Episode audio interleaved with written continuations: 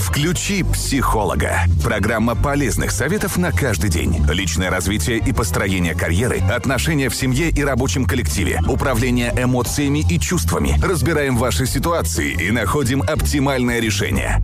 Всем здравствуйте. Это программа «Включи психолога» на Радио 1. У микрофона Мира Алекса.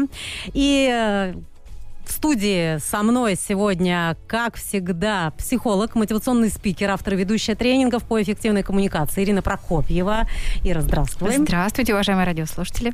У нас сегодня замечательная тема, и по этому поводу нас сегодня в студии трое, и я с радостью представляю еще одного эксперта, политический психолог, эксперт в области кросс-культурных коммуникаций в бизнесе и политике, выпускница Оксфорда Светлана Кузнецова. Светлана, здравствуйте. Добрый день. Э, спасибо, что все мы сегодня здесь собрались. Однозначно, тема просто потрясающе интересная. Тема у нас э, кросс-культурные коммуникации. Итак, кросс-культурные да, коммуникации. я бы, наверное, попросила Светлану начать. Светлана, можно с определения начать? Да. Не все наши слушатели знают, что такое кросс-культурные культурные коммуникации. Я сразу скажу, что это невероятно интересная тема, но от специалиста хочется услышать, что это. Ну, если в двух словах, Да. то это общение с представителями других культур. О, То есть это то, что мы в общем и целом знаем, но просто никогда не подходили к этому научно. Ну, наверное, так. э, И ну, я вот этим предметом занимаюсь э, с удовольствием с 2001 года. Ох, Это, э, больше это 20 предмет лет. Какой Это стаж предмет моего серьезный. профессионального интереса. И, э, конечно, эм, э, поначалу э, я изучала коммуникацию между представителями нашей страны России и представителями э, большого мира, то есть зарубежья. А в последние несколько лет эм, у меня есть даже такая мечта, как перенести вот эту систему на внутреннюю коммуникацию в России, потому что у нас э, на терри- Россия большая, Ну, многонациональная, она много- многонациональная страна. А, Нам есть чему поучиться, и на самом деле а, у нас есть чему поучиться а, в смысле кросс-культурных коммуникаций. А, И поэтому, конечно, поскольку мы россияне, мы русские, у нас уже, можно сказать, с молоком матери мы впитываем вот это а, кросс-культурное межнациональное общение. Светлана, у меня вопрос. Вот если, э, в общем-то, эта тема не нова, и люди э, жили давно друг с другом, разные культуры жили друг с другом, почему относительно недавно это а, обозначилось только вот в какой-то такой, Отдельную в, в отдельную какую-то науку, в отдельный предмет? Есть ли какие-то предпосылки, почему так случилось? Ну, вообще э, начали говорить а, об этой теме, и в том числе и в научном сообществе, а, в, в середине прошлого века, когда э, появились интернациональные команды, ин- интернациональные коллективы, и люди задумались над тем, каким образом ам, культурная принадлежность может влиять на эффективность бизнеса. Ну, то есть это из А, бизнеса, в общем, бизнес Вообще первый. это из да? бизнеса. Ага. На обыденном уровне, конечно, межнациональное общение, оно, конечно, было. А, Конечно, люди замечали э, различия, а, но в то же время и работали над сходствами, но не было таких интенсивных международных контактов. Да? Ну, во всяком случае, Да-да-да, у нас конечно, конечно. а, в Советском Союзе.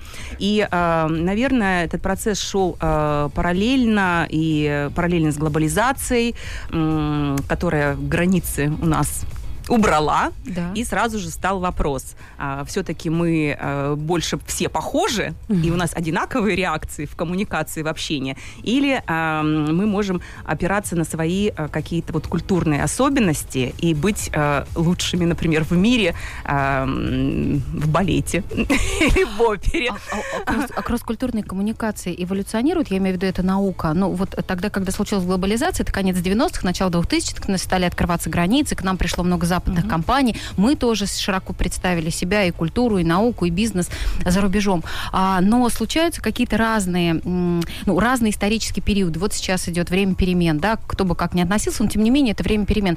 Вот а, кросс-культурная коммуникация, вот эта наука тоже будет учитывать эти перемены или есть какие-то незыблемые правила, которые будут всегда? Ну, есть, конечно, незыблемые правила. Первое правило, что нет плохих культур. О, Да, А, да, есть э, согласна. только особенные культуры.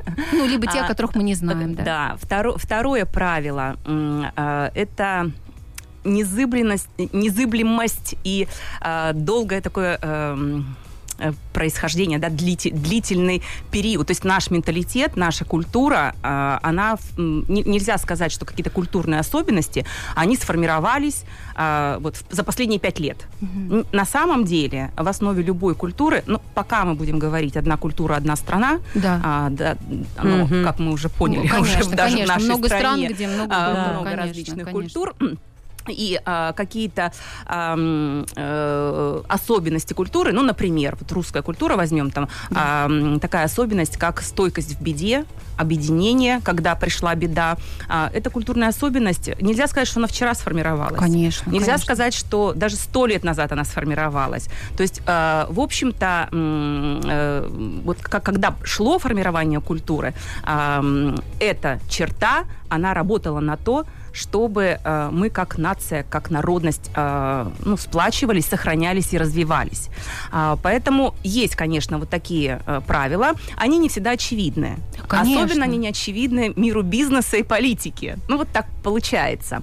А, но когда ты начинаешь это изучать и представлять значит, результаты своих изысканий и работы людям, которые работают в интернациональных компаниях, даже дипломатам, или а, преподавателям высшей школы, у которых иностранные студенты, приехавшие сюда, а, то и они для себя очень многое открывают. Ну и, в общем-то, эм, начинают понимать мотивы, глубинные мотивы эм, ну, э, тех людей, с которыми они общаются. Ой, это так важно. Ну, то есть это, по большому счету, упрощает взаимодействие, понимание культуры другого человека. Конечно. Я бы не сказала упрощает, а, но э, делает процесс э, более интересным. Ты можешь встать на точку зрения mm-hmm. другого человека. Вот так. Потому что а, вот у меня в тренинге есть, например, такая модель Ричарда Льюиса, компания Richard Lewis Communications, представителем которой я являюсь здесь в России и в странах СНГ, а, тренером этой компании, работаю по методикам Ричарда Льюиса. А, там есть такая модель, а, называется программирование человеческого мышления.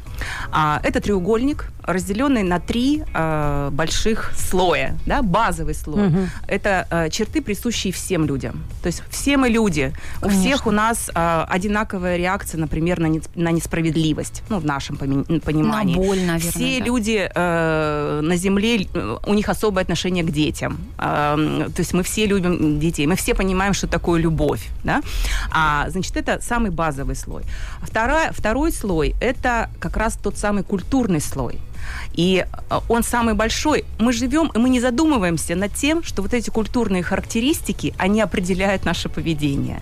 И третий э, слой – это индивидуальность. Э, конечно, он тоже важный, но я знаю очень немного людей, ну, даже известных личностей, которые смогли как бы переступить через этот культурный слой, но они все равно остаются русскими. Ну, если мы ну, про конечно, Россию говорим, конечно, да? Конечно. А, поэтому когда мы изучаем, даже в плане саморазвития, а, мы узнаем что-то о себе, даже не привязываясь к кросс-культурным коммуникациям, мы потом эти сильные стороны можем в своей жизни применять. Или знать, что где-то у нас там недоработка, ну тогда э, мы будем учитывать вот эти условно слабости. Потому что э, все в нашем мире на самом деле условно. То, что для кого-то является силой, или преимуществом, для другого будет слабостью или недостатком. Или там вежливость и невежливость, да? Например? Кстати, и вот это тоже еще одно незыблемое правило, что когда мы говорим о культуре, мы, мы понимаем, что все относительно. Мы можем только относительными параметрами оперировать. Э, ну, я лично только на бытовом уровне. Я была несколько лет назад в Стамбуле, и есть там такое местечко Гранд Базар. Это прям самый древний, ну, говорят, mm-hmm. что это самое древнее место на Земле, самый древний базар. И а, я вообще не торгуюсь никогда. Ну, то есть мне сказали, 25 лир стоит там подушка, я ей отдам 25 лир. И я, значит, подхожу, и мне так понравилась одна подушка, и я спрашиваю, сколько стоит, мне говорит, 25 лир. Я достаю 25 лир. Он мне говорит, нет, бери назад. Я говорю, почему нет? Он мне говорит, давай еще раз. Я говорю, сколько стоит? Он говорит, 25 лир. Я ему, он говорит, не так. И я его поняла, ну, не знаю, встретились с четвертой минуты. Он очень хотел, чтобы я торговалась. А я была готова даже больше заплатить прекрасную подушку.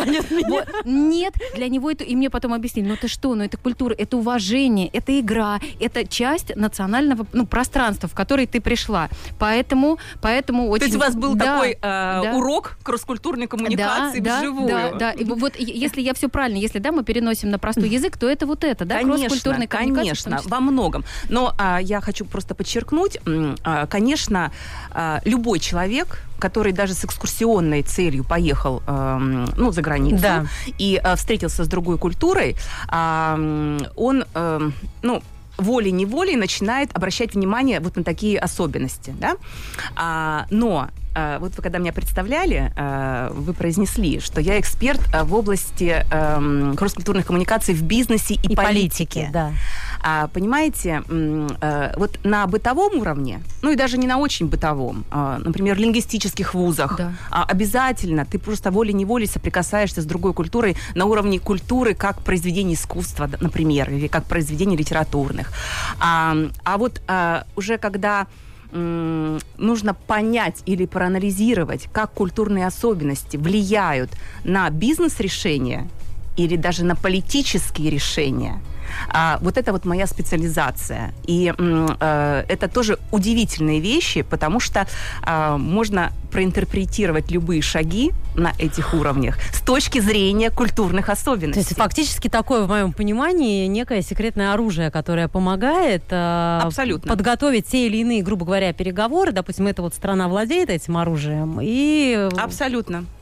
Абсолютно это так. Я напоминаю, что это программа «Включи психолога» на Радио 1. Мы сегодня говорим о кросс-культурных коммуникациях. И в студии психолог, мотивационный спикер, автор и ведущая тренингов по эффективной коммуникации Ирина Прокопьева и политический психолог, эксперт в области кросс-культурных коммуникаций в бизнесе и политике, выпускница Оксфорда Светлана Кузнецова.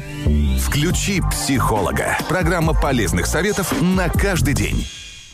Все интереснее и интереснее. А, абсолютно, Светлана. А мне тогда вопрос.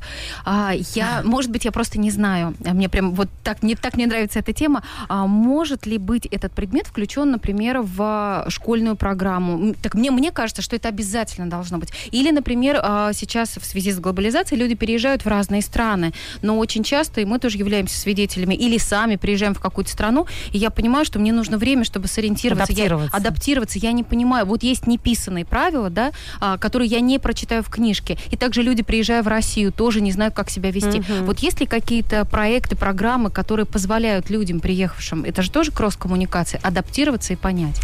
А, ну, у нас потребность очень большая а, в связи с потоком мигрантов, которые Конечно, приезжают да. сюда. Да? И вы абсолютно верно сказали, что есть писанные и неписанные правила. Я вам приведу такой житейский пример. Значит, а, я несколько раз общалась с горничными из Киргизии. И, значит, они всегда приезжают первый раз с кем-то то есть э, с они, кем-то, кто уже с кем-то нет, нет. Э, либо с мужем, э, либо с э, там со Мамой, старшей, папой, да, с, братом. с женщиной. Угу. То есть э, вот они э, они не приезжают, значит, э, ну вот, сам, там угу. сказали адрес, ты приехала. Нет, такого нет. Ну это просто как бы бытовой такой пример.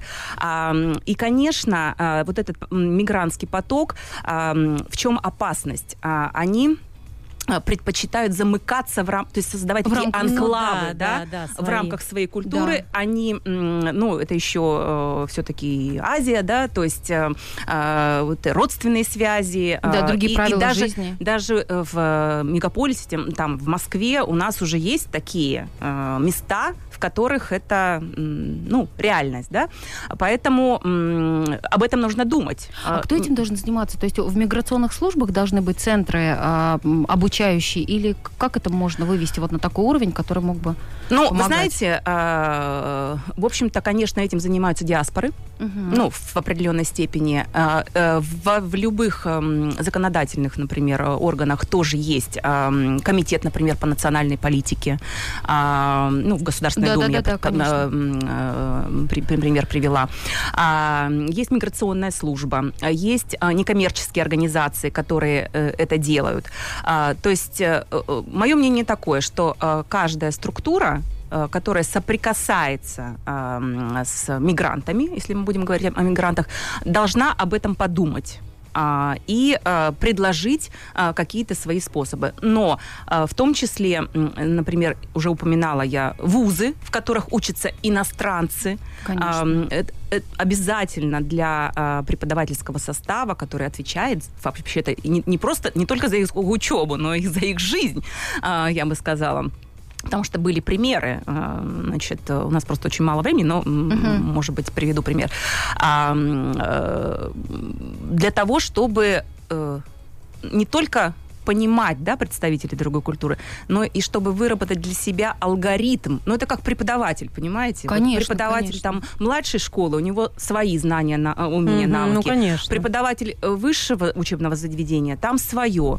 То есть кто должен, это, наверное, не вопрос. Кто может и у кого есть потребность. Но у государства однозначно такая потребность есть, потому что далее э, государство должно регулировать э, жизнь этих людей, Ну, в своем э, которые конечно. э, у нас на территории находятся. А кросс-культурные коммуни- э, коммуникации в браке, это Да, вот тоже... в семейной а, жизни. ну, просто очень часто, много сейчас браков, да, смешанных из разных культур, это тоже в эту же Э, тему. э, Вы знаете,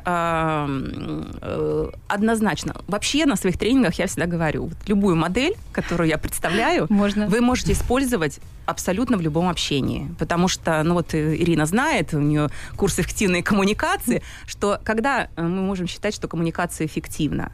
Когда у нас достигается цель коммуникации, и когда все участники коммуникации чувствуют себя комфортно. Довольны. Да, абсолютно То есть точно, вот да. этот вот э, компонент эмоциональный и ментальный, он очень важен. И а, э, в, смеш- в смешанных браках, так называемых, конечно, э, все модели могут быть использованы. А, более того, э, даже положение женщины в обществе это тоже кросс-культурная категория. Однозначно. А, ну, то есть м, э- э- это, наша жизнь. И чем больше мы ее изучаем, а, чем больше погружаемся в предмет а, и можем это применять в своей жизни, ну, тем счастливее мы становимся, я вот так скажу. Знаете, я так размышляю, вообще э, у меня э, жизнь так распорядилась, что вот э, первое такое погружение прям в кросс-культурные коммуникации, я еще даже слова такого не знала, или слов таких не знала, произошло в студенчестве, потому что я приехала в Москву в 91 году, и училась я в высшей комсомольской школе. Ну, то есть тогда это она называлась Институт молодежи, но а, там были выпуски эм, старше, старших курсов э, со всей страны. То есть из всех республик. Ну, как я говорю, Ну, э, там а, да. плов меня готовить учила узбечка, значит, бозбаш это азербайджанцы. Все по правилам, все Э, правильно. Борщ это украинцы. И, и мы действительно жили вот в такой атмосфере э, взаимопомощи и дружбы. То есть я тоже вспоминаю, как-то вот Светлана Савицкая э, в своем выступлении сказала, я не понимаю, что такое толерантность. Я понимаю, что такое дружба. Мгм. И у меня в сердце это очень откликается, потому что, ну вот мы заимствовали этот термин толерантность. Ну, А типа, многие не что понимают, такое что толерантность? это, да? Терпимость. Ну, терпимость. терпимость. А я не хочу Да, терпеть. терпеть. Я хочу Я Да, хочу дружить, да, я хочу э, сердцем чувствовать. Вот, поэтому, конечно, э, и в обыденной жизни, и в профессиональной... А профессиональная жизнь это же тоже жизнь. Конечно, Да, как конечно. мы- Причем даже иногда большую часть э, нашего времени занимает, правда? Более того, я вам скажу, что э, в такой культуре, как э, русская, ну, под русскими мы понимаем всех тех, кто считает себя русскими, да, а, значит, разделить профессиональное и э, свое Личное личное иногда, да. невозможно. Мы просто не делим. М, Ну, у нас это всё интегрировано связано, очень, да, это правда. А другие культуры, они разделяют. Ну, в этом их особенности. Тоже, Мы тоже наверное, пробовали сила. в корпоративной истории. Все равно дружат, все равно есть внутренние и романы, и, и браки. Все это есть, да, конечно. Да. И, кстати, очень на корпоративную культуру э, влияет эм, э, кросс-культурный компонент. А, м, ну, я могу разные истории э, Ну, с примерами, да, мне кажется, Ну, давайте. было бы, да, если у меня есть. был, Да, да, да, да, да. пару лет назад у меня был тренинг э, для топ-менеджмента двух э, крупных компаний, э, значит, ну, не, не буду просто называть, значит, э, топы с одной стороны, там человек 15, с другой стороны человек 15. И вот такой вот э, м, был небольшой тренинг, э, минут на 40, по кросс-культурным коммуникациям. А, И, естественно, шли переговоры с HR-директором а, на эту тему. И вот она мне так по секрету, она в иностран- с иностранной стороны, значит, представляла компанию, она мне по секрету сказала, говорит, конечно, пока мы вот здесь на работе, мы можем, значит, э, ну так, притворяться.